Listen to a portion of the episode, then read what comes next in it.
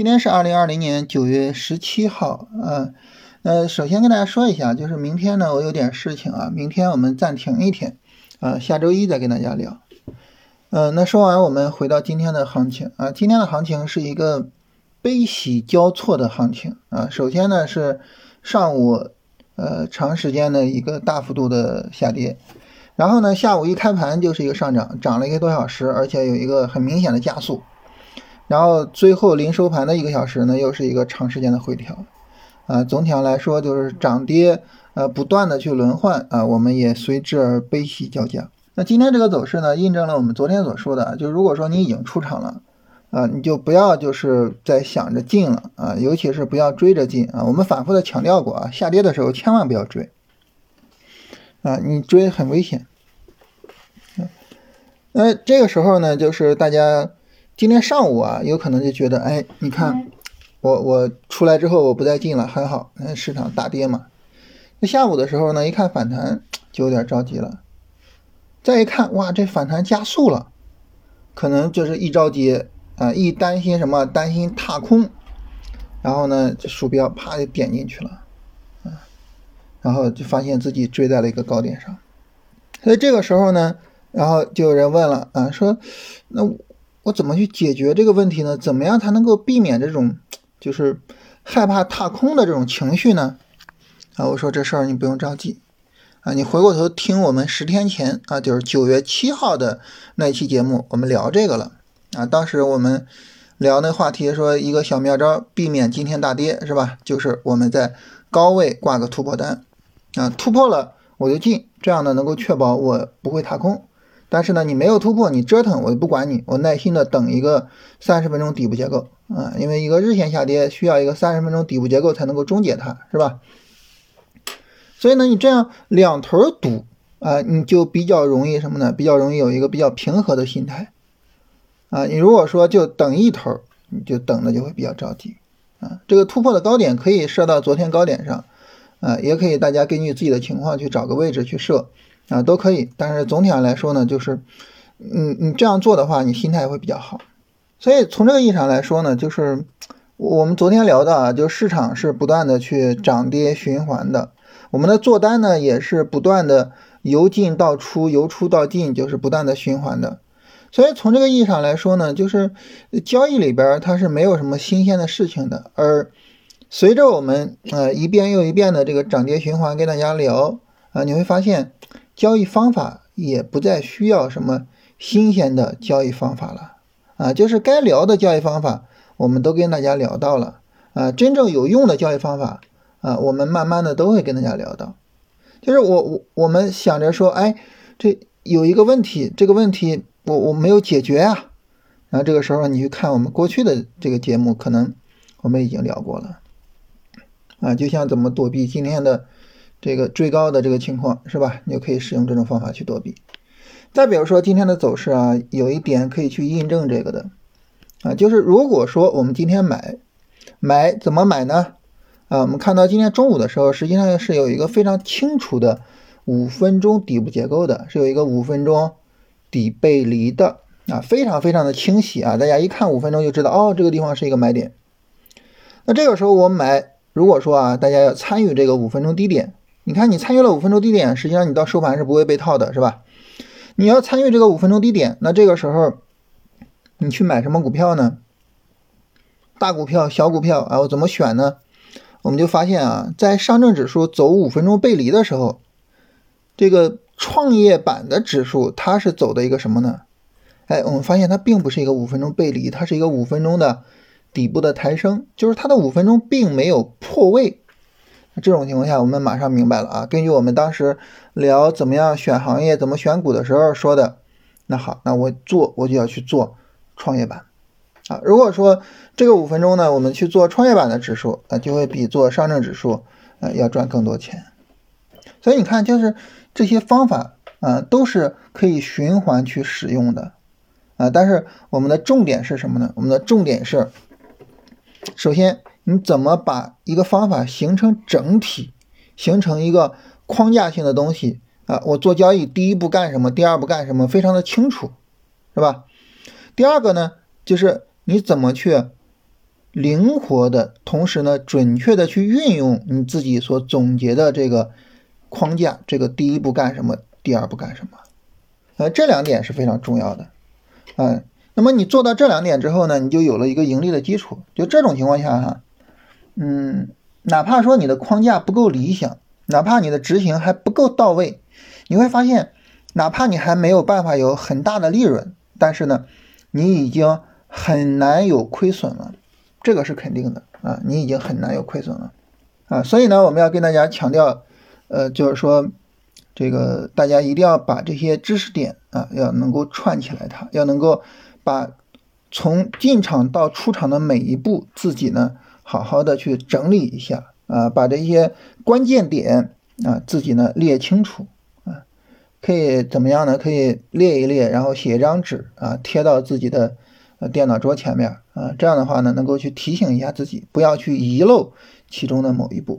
这种情况下呢，就是说我们有了一个基础之后，哎，后边呢再慢慢的去成长啊。怎么讲慢慢的成长呢？就是我们不断的去呃发现一些新的问题，解决新的问题，形成属于自己的新的交易技巧啊，然后慢慢的去成长，慢慢的把交易做得越来越好啊，就大概就这么一个过程。嗯，这是我们跟大家聊一下，就是呃市场。不断的循环，但是方法就是这些方法啊。当然，我们说这个后续怎么做呢？说白了就是三十分钟底部结构去做啊。那就看这个后边这个三十分钟拉升能不能够有效的拉升出来，能有效的拉升，再等一个三十分钟下跌，跌不下去呢，就可以去买股票。这个是最早可以买股票的时候啊。还是那句话，嗯，明天有可能是来不及的啊。这个根据这个时间上来讲，明天有可能是来不及的。然后。我们大概这么聊这些啊，然后大家有什么问题，我们可以再沟通一下，跟大家聊一聊昨天大家的问题啊。嗯，有位朋友说这个为什么昨天就开始算正式上涨？这个我的意思是说，如果说昨天那个上涨能够延续的话啊，上涨就从那儿开始算，但是上涨没有延续。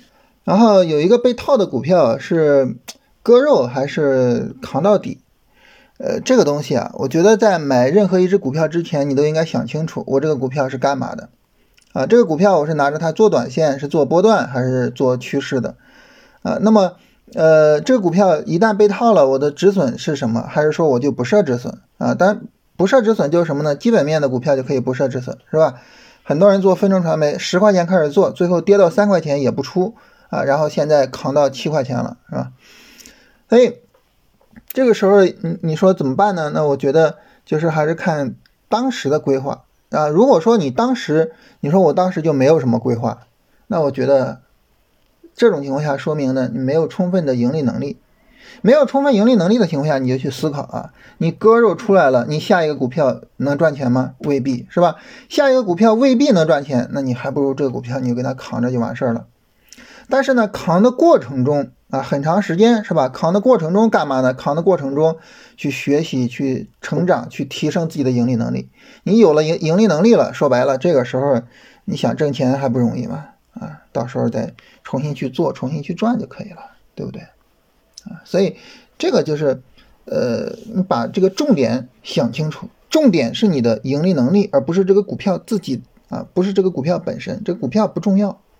然后这个朋友说，这个能不能把？九月十四号十点三十的阳线作为回调的起点，啊，九月十四号十点三十，啊，作为这个回调的起点，可以啊，这就是一个回调的起点啊。但是，但这个回调很快就结束了呀，很快它又又有了一个新的拉升，你你不能把它总体上视为一个大的回调啊，因为中间的这个拉升时间还是很长的，然后幅度也很大，你把它整体上视为一个大的拉升是不合理的。啊，中间这个呃视为一个大的回调是不合理的，因为中间的拉升太明显了。啊，这位朋友聊了一个基本面的逻辑啊，说买股票就是买公司啊，这个毫无问题啊，需要基本面方面的讨论。然后有朋友说啊，这个有些时候呢，你比如说三十分钟一个强力拉升微转，就比如说现在啊，呃哎不对，呃现在这个还没有一个三十分钟很好的一个结构出来，就是就是假设三十分钟没有什么结构啊，直接强力微小力度回调。啊，然后呢，这个时候你一进场，往往再稍微拉一波就见顶了，这种情况很常见啊。这个事儿大家经历了多了啊，你发现很常见。这个怎么解决？首先啊，这有位朋友回答说，这个不可避免，不好解决，设好止损就行了。啊，这个是一个方面。但是另外一个方面，你去想，行情幅度是由什么决定的？就是你进场之后，后市的这个行情空间，它是由三十分钟、由十分钟的这个行情决定的吗？并不是，它是由日线的情况决定的。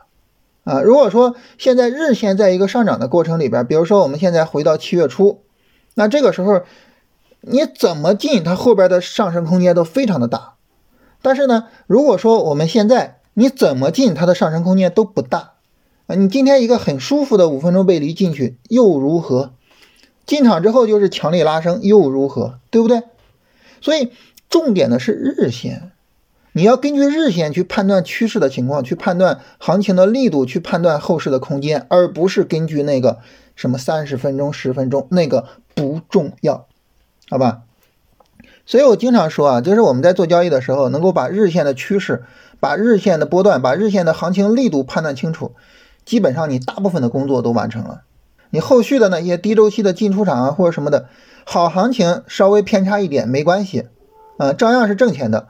差行情做的再好没啥用，顶多就是呃稍微赚一点，有啥意思呢？对吧？所以重点的还是把日线给看清楚啊，而不是去纠结那个低周期的这些东西啊，随机性太强。嗯，这位朋友说有没有其他的进场方式？其他进场方式很多啊，这个我们可以单拉一天聊一聊啊。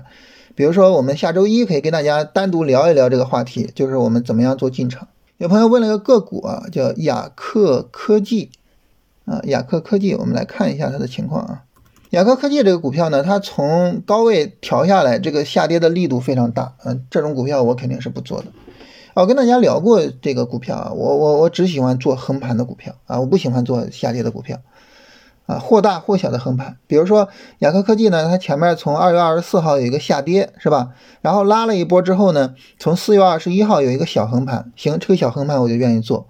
啊，然后呢，它从五月二十一号呢，一直到六月呃十八号，是一个横盘啊，这种横盘我就愿意做，就或大或小的横盘，我我愿意去做这种或大或小的横盘，这种向下走，我我我我不愿意做。啊，我们再往前看啊，雅克科技曾经有过一个长时间的横盘，就从一九年三月十一号一直横到一九年的十一月份。那这个长时间的这种横盘是我非常喜欢的啊，这种横盘后边就是大涨啊。我跟大家聊过啊，牛股的走势就是一个上涨，然后一个长时间的横盘，几个月的横盘，然后后边就是个大涨，那个后边那个大涨就是我们能赚到的钱啊。我比较喜欢这种走势，我我不喜欢向下走，尤不尤其不喜欢。大力度的向下走，然后呃，有朋友说能不能把以前做的这个发一下？个股这个东西不太方便啊，个股这个东西呢，呃，有那种什么荐股的嫌疑啊，有那种什么这个庄家黑嘴的嫌疑啊，所以我我我基本上不太跟大家聊个股。嗯，如果说真的要去聊一下什么案例什么的哈，我们可以。呃，也是单拉一期节目，因为这个东西一聊会比较时间比较长，单拉一期节目，找一些那种比较大众化的股票，我们去聊一聊。就是因为我我我们一定要知道，就是不存在永远可以做的股票，只存在什么永远可以做的行情。任何一个股票都是有些时候能做，有些时候不能做。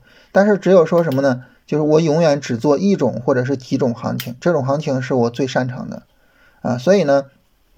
重要的就是这个行情本身，啊，那这种情况下呢，就是其实你拿什么股票举例子都行啊。我们比如说啊，我们拿贵州茅台举例子，那这个时候大家就发现就没有什么黑嘴的嫌疑，是吧？到时候我们单拉一期节目跟大家聊聊吧，啊，这个可以跟前面那个进场一起聊，对吧？前面不是说聊聊聊进场点吗？啊，那我们就下周一一块儿吧，好吧？啊，我们今天就聊这些啊，明天我们停一天。